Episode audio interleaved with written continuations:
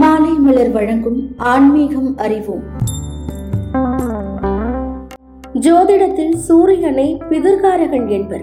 பிதுர் என்பது தந்தையை குறிக்கும். சந்திரனை மாத்ருகாரகன் என்பர். மாத்ரு என்றால் தாய் என்று அர்த்தம். சூரியனும் சந்திரனும் அமாவாசைகளில்தான் சேரும். எனவே தந்தை மற்றும் தாய்க்குரிய கிரகம் ஒன்றாக கூடி வரும் நாளில் இவர்களை நினைப்பது பொருத்தமாக இருக்கும். அதனால்தான் அமாவாசையை முன்னோர் வழிபாட்டு நாளாக கருதுகின்றனர். பிதிர்லோகம் எனப்படும் முன்னோர் உலகத்தில் இருப்பவர்களுக்கு நாம் கொடுக்கும் தர்ப்பண பொருளான எள்ளும் நீரையும் சூரிய பகவானே அவர்களிடம் கொண்டு சேர்க்கிறார் என்ற நம்பிக்கையும் இருக்கிறது. இன்னொரு விசேஷ தகவல். செவ்வாய்க்கிழமையன்று அமாவாசை வருமானால் அதை பௌமாதி அமாவாசை என்பர். பௌமன் என்றால் செவ்வாய் என பொருள். செவ்வாயை பூமிக்காரகன் என்பர். இந்நாளில் நிலம் வாங்குவது சம்பந்தப்பட்ட பேச்சை ஆரம்பித்தல் கடனை அடைத்தல் ஆகிய பணிகளை செய்யலாம். இந்நாளில் கடன் தீர்க்கப்பட்டால் மீண்டும் கடன் தொல்லை வராது என்பர். இவ்வாண்டு ஆடி அமாவாசை இன்று மதியம் ஒன்று ஐம்பத்து ஐந்து மணிக்கு தொடங்கிவிடுகிறது. இதிலிருந்து சூரியன் மறையும் நேரமான மாலை ஆறு முப்பத்து மூன்று மணிக்குள் மேற்கண்ட பணிகளை செய்யலாம். நாளை மறுநாள் காலை தர்ப்பணம் செய்யலாம். அமாவாசைகளில் ஆடி அமாவாசை மிகவும் புனிதமானது. சந்திரனின் வீடான கடகத்தில் சூரியன் சஞ்சரிக்கும் போது நிகழும் அமாவாசை ஆடி அமாவாசை. இந்த நாளில் தர்ப்பணம் கொடுத்து முன்னோர்களை வழிபட வேண்டியது ஒவ்வொருவரின் கடமை. பொதுவாக ஆடி அமாவாசை நாளில்தான் பித்ருக்கள் பூமியை நோக்கிய தம் பயணத்தை தொடங்குவர். எனவே ஆடி அமாவாசை தர்ப்பணம் என்பது பித்ருக்களை திருப்திப்படுத்தி அவர்களின் ஆசையை பெற்றுத்தரும். பொதுவாக நாம் தர்ப்பணம் கொடுக்க வேண்டியவர்கள் பனிரெண்டு பேர். தந்தை வழியில் தந்தை பாட்டனார் பாட்டனாரின் தகப்பனார் தாயார் தகப்பனாரின் தாயார் மற்றும் பாட்டனாரின் தாயார் ஆகிய அறுவருக்கு தர்ப்பணம் வழங்க வேண்டும். அதேபோல் தாய் வழியிலும் தாயாரின் தகப்பனார் தாயின் தகப்பனாரின் தகப்பனார் தாயின் பாட்டனாருக்கு தகப்பனார் தாய்க்கு தாய் தாய் பாட்டனாருக்கு மனைவி தாய் பாட்டனாருக்கு பாட்டி ஆகிய அறுவருக்கும் கட்டாயம் தர்ப்பணம் வழங்க வேண்டும் என்கிறது சாஸ்திரம். இவர்கள் தவிர சகாரு நீகர்கள் எனப்படும் பங்காளிகள் உறவினர்களுக்கும் தர்ப்பணம் கொடுக்கலாம். அமாவாசை என்று நீர்நிலைகளில் ஏற்படும் மாறுதல்களால் கடலில் வாழும் ஜீவராசிகளான சங்கு சிப்பி பவளம் போன்றவை புத்துயிர் பெறுகின்றன. அதன் சந்ததிகளும் பரம்பரை பரம்பரையாக வாழ வழிவகுக்கின்றன. அதிலும் ஆடி அமாவாசை என்று ஏற்படும் மாறுதல்களால் கடல் நீரில் ஒரு புதிய சக்தி ஏற்படுகிறது. இன்றும் நாளையும் அத்தகைய சிறப்பான தினங்களாகும். நாளை புனித தலங்களில் உள்ள கடலில் நீராடுவது உடல் நலத்திற்கு வளம் தரும். மேலும் நம்முடன் வாழ்ந்த காலம் சென்றவர்களுக்கு தர்ப்பணம் மற்றும் பிதிர் பூஜை செய்வது நல்ல பலன்களை கொடுக்கும் என்று சாஸ்திரம் கூறுகிறது.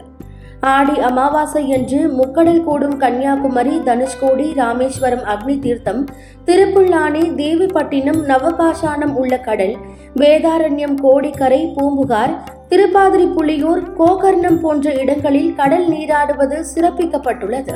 அன்றைய தினம் பிதுர் பூஜை செய்வதால் குடும்பத்தில் சுப காரியங்கள் தடையின்றி நடைபெறுவதுடன் முன்னோர்களின் ஆசியும் கிட்டும் என்று ஞான நூல்கள் கூறுகின்றன. இருவேறு சக்திகளான சூரியனும் சந்திரனும் ஒன்றாக இணையும் அமாவாசை என்று எந்த கிரகமும் தோஷம் பெறுவதில்லை. இதன் காரணமாக அமாவாசை திதியில் சில விஷயங்களை மேற்கொண்டால் வெற்றியாக முடியும் என்பர். இறை வழிபாடு மருந்து உண்ணுதல் நோயாளிகளை குளிப்பாட்டுதல் உள்ளிட்ட செயல்களை அமாவாசை என்று துவங்கலாம் என்று சித்த நூல்கள் கூறுகின்றன. எந்த ஒரு பரிகார பூஜையாக இருந்தாலும் அமாவாசை என்று செய்தால் நல்ல பலன்கள் கிட்டும். குரு தோஷம் ராகுகேது தோஷம் சர்ப தோஷம் சனி செவ்வாய் கிரகங்களால் ஏற்படக்கூடிய தோஷங்கள் கலத்திர தோஷம் மாங்கல்ய தோஷம் ஆகியவற்றிற்கு அமாவாசை திதியன்று பரிகாரம் செய்வது நல்லது. மேலும் இந்த காரியங்களுக்கு தட்சிணாயன கால ஆடி அமாவாசை உகந்த நாளாக கருதப்படுகிறது. அன்று நீர்நிலையில் பிதிர் பூஜை செய்து வேத விற்பனருக்குரிய சன்மானம் அளித்த பின் அன்னதானம் செய்வதும் மாற்றுத்திறனாளிக்கு வசதிக்கேற்ப ஆடை தானம் வழங்குவதும் முன்னோர்களுக்கு மகிழ்ச்சியை கொடுக்கும். நீர்நிலையில் பிதுர் பூஜைகள் மேற்கொள்ளப்பட்ட பின் வீட்டிற்கு வந்ததும் பூஜை அறையில் முன்னோர்களின் படங்கள் முன்னிலையில் அவர்களை நினைத்து தலைவாழை இலையில் பலவிதமான காய்கறிகளை வைத்து வடை பாயாசத்துடன் பெரிய அளவில் படையல் போட்டு வழிபட வேண்டும். அவரவர் குல வழக்குப்படி இந்த பூஜையை மேற்கொள்ள வேண்டும் என்பது விதியாகும். இதனால் முன்னோர்களின் ஆசி கிட்டுவதுடன் வீட்டில் தீய சக்தி இருந்தால் அது விலகியோடும். இல்லத்தில் உள்ளவர்களும் சகல சௌபாகியங்களுடன் வாழ்வார்கள். அமாவாசை தினத்தில் மறைந்த நமது முன்னோர்கள் அவர்களது சந்ததிகள் முன்னேற தடைகள் அகல பலவித தோஷங்கள் நிவர்த்தி பெற இந்த உலகிற்கு அவர்கள் அந்த தினத்தில் எந்த ரூபத்திலாவது வந்து அருள் புரிவார்கள் என்பது ஐதீகம். அதனால்தான் அன்று காகம் போன்றவற்றிற்கு உணவிட்டு பின்பு நாம் உணவு அருந்த வேண்டும் என்ற சம்பிரதாயம் கடைபிடிக்கப்படுகிறது. அமாவாசை அன்று மட்டும் அல்ல தினமும் காகத்திற்கு உணவிட்டுதான் நாம் உண்ணுதல் வேண்டும். திருமண தடை குழந்தை பிறப்பு தாமதம் வறுமை நீடித்த நோய் தொல்லை போன்றவை விலக நமது முன்னோர்களுக்கு சரியான முறைப்படி பித்ரு பூஜை செய்தால் நல்ல முன்னேற்றத்தை காணலாம். நமது முன்ஜென்ம பாவங்கள் அனைத்தும் ஆடி அமாவாசை அன்று முறையான பித்ரு பூஜை செய்வதன் மூலம் விலகும். இன்று நமக்கு இருக்கும் நோய் இல்லாத வாழ்வு நேரத்திற்கு உண்பது போன்றவை நமது முன்னோர்களின் ஆசையினால் என்பதால் அவர்களை ஆடி அமாவாசை போன்ற காலங்களில் வணங்குவது சிறந்தது. பித்ரு பூஜை செய்வது ரொம்ப கஷ்டமான காரியம் அல்ல. காய்கறிகள் தானமாக தர வேண்டும். குறிப்பாக பூசணிக்காய்.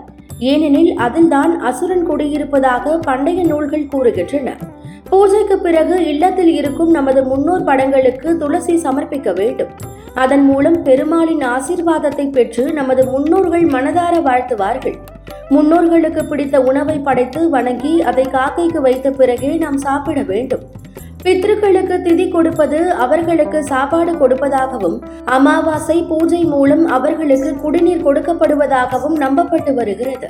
மறைந்த முன்னோர்களுக்கு வருஷ திதி தர்ப்பணங்கள் ஆகியவற்றை எவ்வாறு முறைப்படி செய்ய வேண்டும் என்பதை ஒவ்வொருவரும் அறிய வேண்டும். தர்பை புள்ளை வைத்து அதில் பித்ருக்களை ஆவாகனம் செய்து எள்ளும் நீரும் தருவதை தர்ப்பணம் என்பார்கள். இறந்தவர் தினம் தெரியவில்லை என்றால் மிருக சீரிடம் மற்றும் மக நட்சத்திரத்தில் தர்ப்பணம் செய்யலாம். எத்தனை பூஜைகள் செய்தாலும் பித்ருக்களுக்கு செய்ய வேண்டிய கடமைகளை செய்யாவிடில் அது பலனை தராது. தொடர்ந்து இணைந்திருங்கள். இது மாலை மலர் வழங்கும் ஆன்மீகம் அறிவோம்.